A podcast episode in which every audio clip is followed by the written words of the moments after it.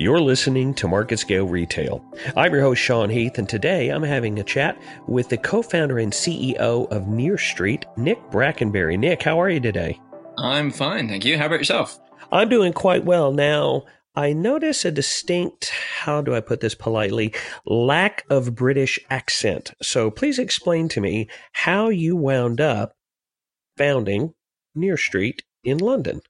Uh, so uh, I am from the UK, although I actually grew up all over the the world for a few years in uh, in Detroit in the US, and then a few other countries uh, all over the place. But I actually ended up starting Near Street after working for a while in the ad world, but on lots of different digital products. And one of my uh, one of my old colleagues who left uh, and set up his own business for a while actually approached me with this with this idea after a very literal light bulb moment where he um, he was looking for uh, uh, having some friends around and was looking for a light bulb after it broke in his living room. And he um he was looking on his phone and just couldn't find anything in a local shop. So ended up walking around the local area looking in and out of different uh, different retailers and eventually found it in a shop just a few hundred yards from his front door. And he's like this is crazy that it's easier to find this in in a little local uh, eh, oh, sorry online than in a little local shop that's just a few hundred yards down the road from me. And uh, we got started from there so now you come at this from an interesting perspective because you have a pretty solid background as a tech nerd. Uh, yeah, well, so I um, uh, I'm not actually a software engineer, but I all through high school and uni, I just loved kind of breaking things basically, and I'm going to put them back together again. So I built kind of PCs all through university, and uh, and yeah, kind of came at it from from that angle, which uh, which has really helped. I just generally like uh, figuring out how things work. And that sort of um, engineering mindset that you have of taking something apart and putting it back together, well, that makes total sense because that's kind of what you're doing to retail. Yeah, I kind of think um, coming into this without a retail background really helped us both. As we, we didn't come in with a lot of the assumptions about or the, the knowledge about how things worked. And so we just kind of went through and figured things out and uh, said, well, you know, why couldn't it work this way? Why couldn't that system run like this? And it actually ended uh, ended up with a lot of the, the innovations we have today came from that uh, that kind of almost naivety of coming into it. And obviously, we've learned a huge amount in the last two and a half years as we've built it. But um, that approach of just not having that that that background in retail, I think, actually really helped us at the start. Let me let me bring up what is probably extremely apparent. Online purchasing has seemed over the last three years, five years, it gets all of the publicity. Everybody's buying online, and I have to have an online portal, and I have to have an image, and I have to have a presence. But you've actually taken the technical wizardry that comes along with being able to find something online, and you've married that with the comfort that comes with oh, it's right down the street. I can just go and physically get it myself.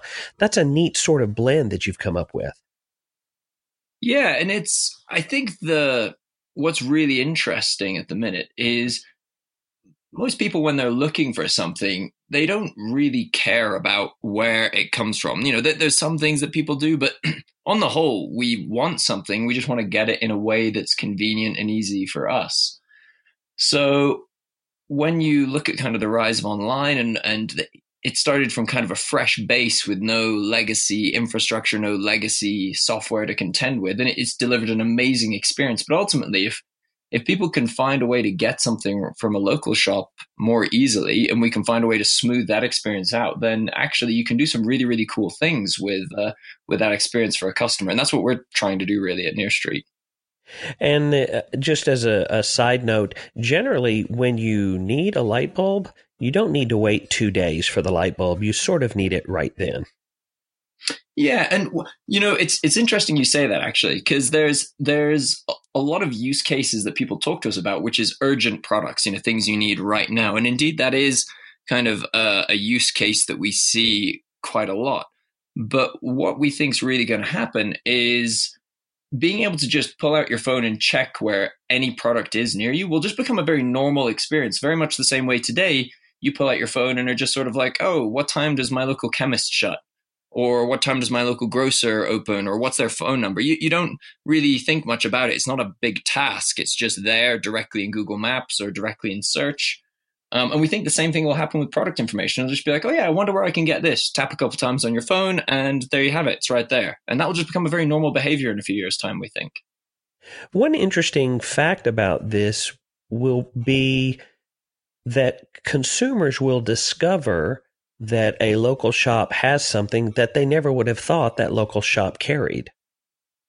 Yeah, and that's I I think you've hit the nail on the head there. That's what's really interesting about this is you have all of these kind of micro warehouses all around you that stock so many things that you need and look for day to day But because right now these items on all these shelves are invisible to your smartphone, you just never discover them. And so you might never even visit the shop. We actually sometimes have customers who, who email us and say, like, look, I just discovered there was this retailer right around the corner from my house that I never knew existed. And I've lived in this area for like 10 years or 15 years. And there's some crazy examples of this where people just don't know what's near them right now. Um, and, and that's something, you know, we're, we're pretty excited to be able to help with and solve for.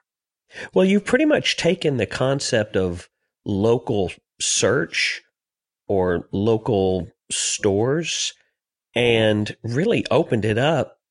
You've you've made it extremely accessible. Yeah, and I think that's that's the key thing is you know, people do what's easy and if finding something nearby isn't easy, as much as we have goodwill and we like to support local businesses, which everyone generally says they do, if you make it difficult, people don't. And if if we can do something to make that much easier for people, then I think the the positive side effect of that is you actually have local high streets and local communities doing much better out of it. Uh, and that's a really, really positive thing we like to see and, and something we hope to do loads, loads more of as, uh, as Near Street grows.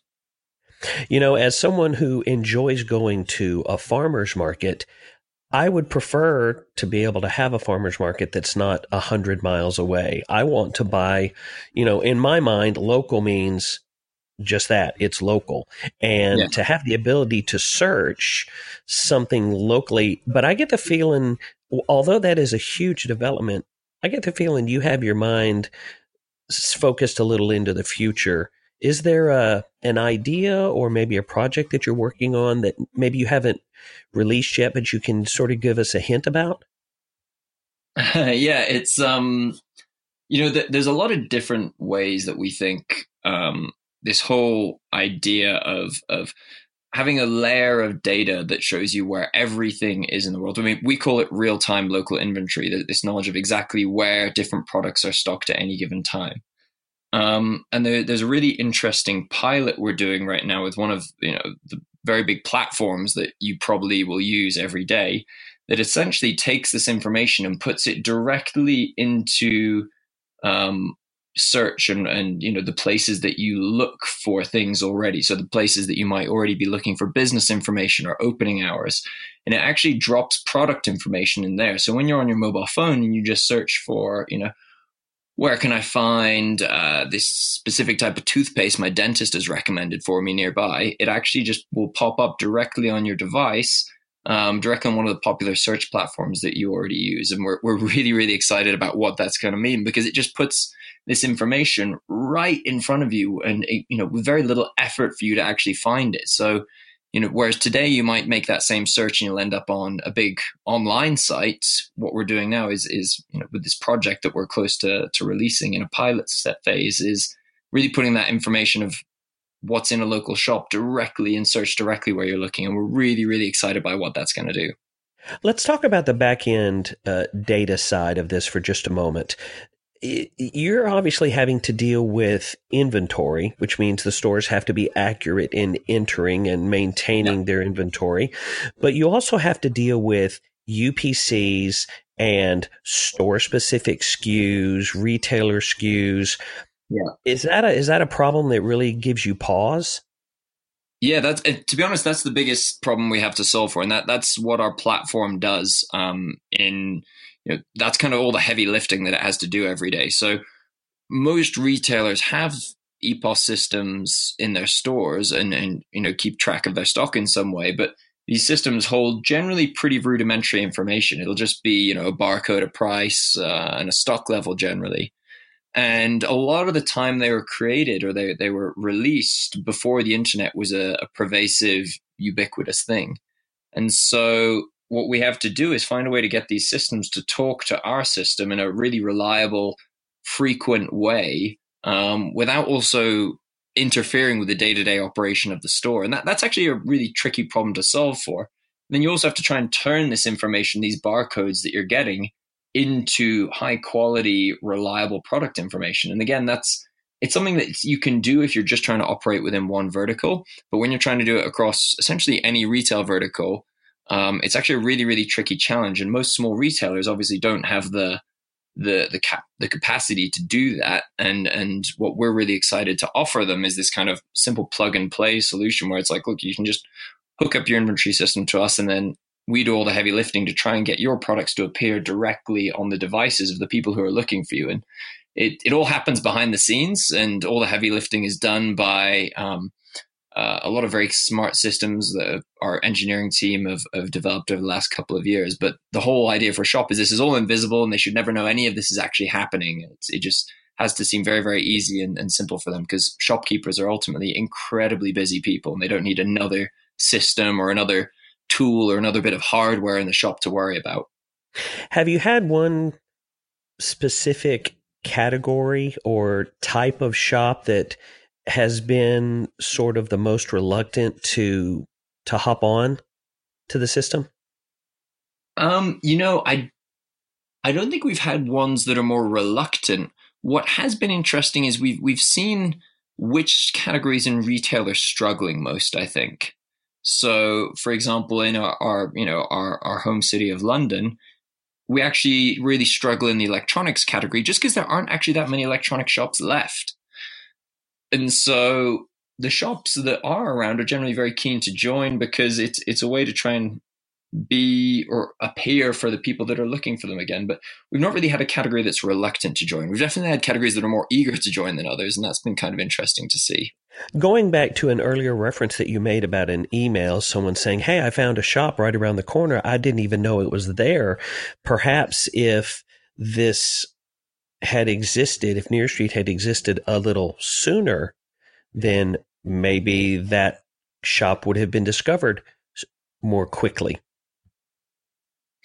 Yeah, and you know, I think that what's really interesting when you're looking at the trends right now is also how people are engaging with their phones. So, what we've seen in the last few years is the the rise of local search. So, people tapping into their phones, you know, where can I find, where can I buy, where can I get? And I think people are coming to expect their mobile devices to do pretty much anything for them in just a few taps. Whereas even if you go back three or four years, that wasn't the norm. It, you know, Uber feels like it's pervasive now. Airbnb feels like it's pervasive. TaskRabbit feels like it's pervasive. All these things where you can tap your phone and get a, a serviceman, a t- cab, a hotel room, um, are all just there in a few taps. And so I think we're riding that wave at the minute where people also now are expecting, well, of course, my phone should know where anything is around me. It should know where products are. And it doesn't yet, but you can see those searches coming in. So I think we're, you know, if you wound back the clock a few years, you'd be in a very different time in terms of behavior, but we're we're in a really interesting time in terms of how people are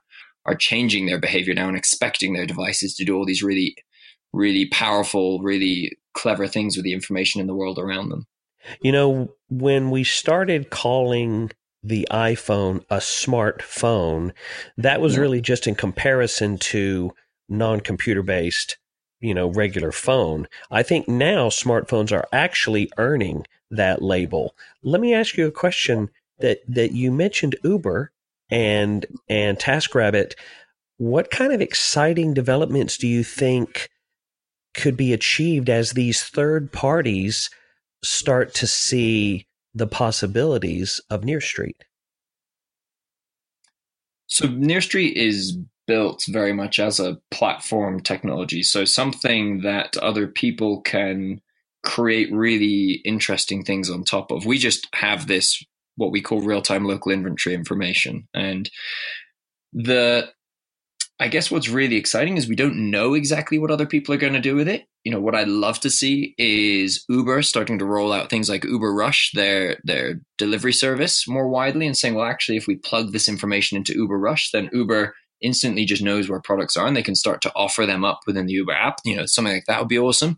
You look at things like wearable technology and you wonder, well, I wonder what kind of handy things different people could come up with to do location based recommendations or let's say you have a favorites list or a wish list of things that you know you've been meaning to buy what if your smartwatch could just buzz and say hey this thing that you've been looking for for ages is in a shop 100 meters from you you know?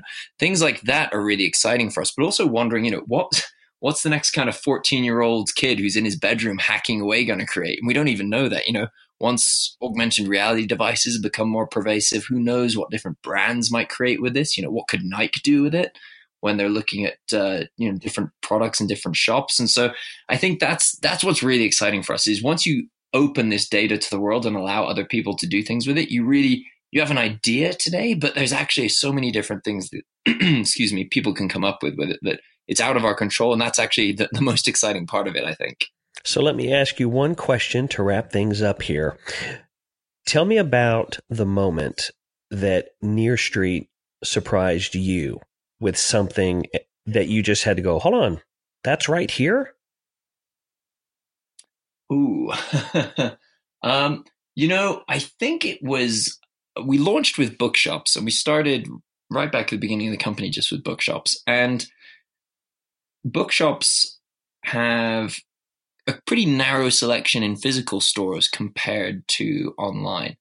And I was looking for this really obscure book um, about essentially, of all things, how to run a company. And it had gone out of print ages ago. I'm trying to remember the name of it now, but um, it had gone out of print ages ago. And I thought, you know, our technology had only been around for six or nine months at that point. We only had a couple dozen shops on board. I was like, yeah, you know, I should probably check it. I should dog food it, you know, use my own product and actually see if it's in a shop.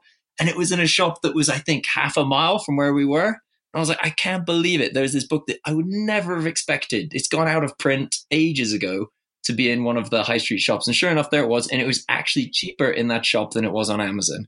And I was like, wow, this is, this is awesome. You know, this is, this is something rare, something hard to find that is actually in a shop really close to our office. And I think that was a really cool moment, just uh, seeing the power it can have. Well, Nick, you've definitely come up with a, a an interesting approach. I really like the thought. Uh, anything that can help me find something that I want, I'm, that's my favorite app on any any phone, my favorite app is the thing that helps me find something that I want. So I wish you continued success as you continue to develop this. Today, I've had an opportunity and the pleasure to speak with the co-founder and CEO for Near Street, Nick Brackenbury. Nick, thanks so much for taking the time today.